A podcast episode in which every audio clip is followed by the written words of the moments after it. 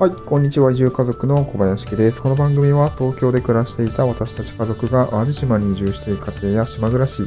田舎でフリーランスとして生きていく様子をお送りする現在進行形の脱サラ田舎移住ドキュメンタリーラジオです。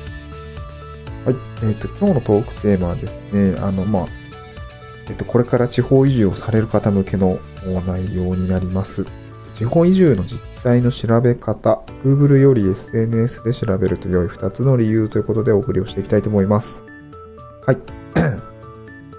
えっとですね、えっとですね、最近なんですけども、ちょっと Voicy っていうあの音声配信アプリを聞いてるんですけども、あの、ちきりんさんっていうあの社会派ブロガーの方の放送を聞いていて、なんかすごくうなずいたことがありました。ちょっとその内容は概要欄にもリンク貼っておくんですけども、まあ検索というか Google の劣化っていうような内容なんですけれども、その Google 検索って劣化してきたよねっていうことをあのチキンさんは言っていました。で内容としては、Google の検索結果の信頼性が落ちているとかね。えっと、すごくこう、まあお金が絡んだ検索結果になっているっていうんですかね。あの、上位表示してほしいような内容っていうのが、あの、本当にユーザーにとって欲しい情報ではなくなってきているというふうな話をされていました。これなんか確かにすごくわかるなというふうに思っていて、えっと、私が地方移住をするとき、地方移住をまあ、志したときには、地方移住した人の生活ってどういう状態なんだろうかっていうところがすごく気になってたんですよね。なんかどういう暮らしをしていて、まあ、なんて言うんだろう、どういう環境で生活をしていて、何に困っていて、何に満足をしていてとか、あとどういうとこにお金がかかってっていうところがすごく知りたかったんですよね。この、まあ、移住、地方に移住された方の声みたいなのがすごく知りたかったんですけど、Google 検索ではまあ出てこなくて、っていうともうそういうのを発信している方ってまあ個人の方だと思うんですね。なんか個人ブログみたいのが、えっと、個人ブログみたいなものだと思うんですよ。で、Google 検索っていろいろ検索アルゴリズムが変わったりしていて、個人のブログが結構淘汰され始めているんですね。出てこない、上位に出てこないので見つけられないっていう感じになってきています。そうなると、その、私が知りたいその地方の移住、地方移住で頑張っている方たちの情報っていうのがなかなか Google 検索では出てこないっていう状況になってました。で、今ね、地方移住って Google で検索すると、その、地方移住向けの、えっと、なんだろう、住みやすい、いや 住みやすい場所10選とかね、ランキングとかって、そういうなんかね、おすすめランキングみたいなのばっかり出てくるんですよね。でそれを知りたいんじゃないんですよね、私が知りたいことはね。そう。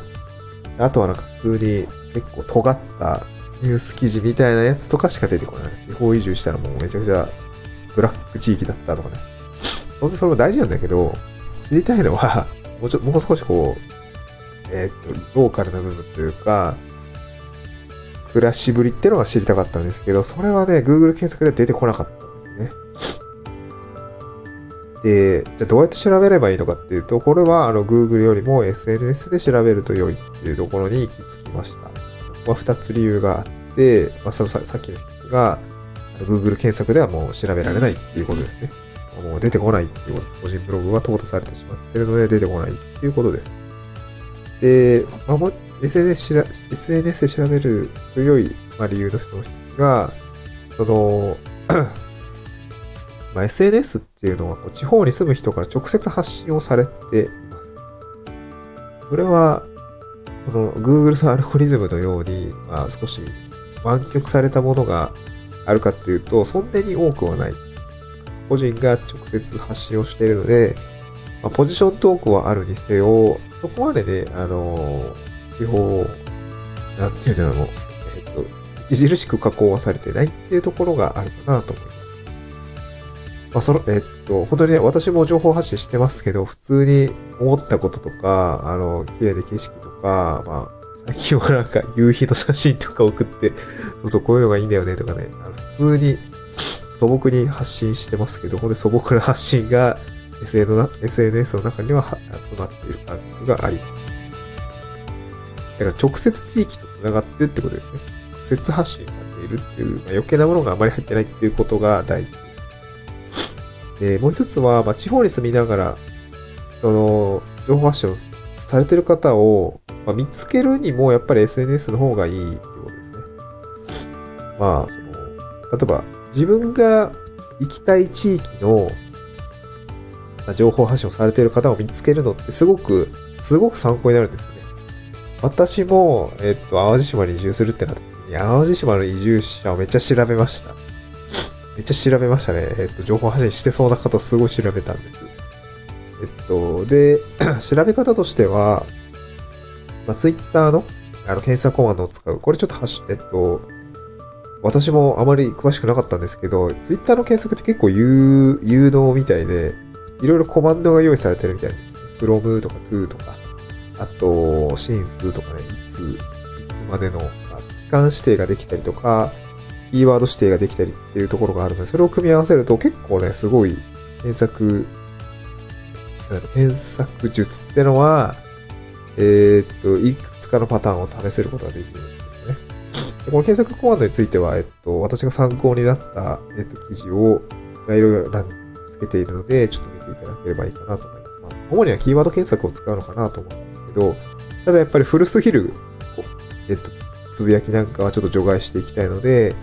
まあ、直近1年の、えー、っと、まあ、自分の移住している先の、あの、地域名とかを入れて検索したりとか、そういうことをすると、えっと、なんかね、最新の、比較的新しい情報の、その地域の発信とか、その発信者みたいなのを見つけることができ。なので、Twitter 検索は結構有能です。あとは、インスタグラムのハッシュタグ検索ですね。これも、あの私も淡路島とか、淡路島暮らしとか、淡路島移住みたいのを、すごく、あの、調べました。で、まあ、ちょ、ちょっとずつ出てくるんですけど、まあ、なんか、あんま出てこなくて、だから、私は、インスタグラムやってるんですけど、そういう人たちに向けて、見てほしく、見て、私、ここに住んでますみたいのを、あの、お知らせしたくて、あの、ハッシュタグつけて投稿するようにし始めました。うん。やっぱりその、淡路島って結構今ね、まあ、パソナさんも入ってきて、まあ、神戸からも近くて、すごく住みやすいとこだったりとかもするし、すごくね、地方、あの、この前あれだったかな、移住相談の関係者の方にお話聞いたら、もうめちゃくちゃ来てる。めちゃくちゃ来てるんですって言ってましたね。まあ、私が1年前、1年半前ぐらいかな ?1 年前ぐらいかにオンライン移住相談やった時は、全然ね、あの、10名ぐらい、10名ぐらいかな？10名ぐらいだって、 Zoom で普通に会話モードっていうんですかね。会議モードでずっと話してたんですけど、もう先月の地方、あの、移住相、淡路島のオンライン移住相談やった時も70名ぐらいいて、もうこれ会議形式じゃ無理だってことでウェビナー形式になってました。そんくらい今すごく淡路島って人が来ているみたいなので、まあ、人気が高まっているというようなところだったので、やっぱりそういう方たちが 淡路島のことをよく違うな、淡路島の暮らしっていうところを、なんて言うんだろうな、えっ、ー、と、想像できるように、なんかまあ住んでる側としては、あの発信をしていきたいなと思って、いろいろ SNS だったり、ブログだったり、YouTube だったりっていうのをちょっと更新していきたいなと思ってます。はい。まあ、なので、地方移住の実態の調べ方っていう、まあね、あのタイトル戻りますけれども、まあ、Google 検索よりも SNS で調べると、まあ、これらの理由でね、良いっていう風な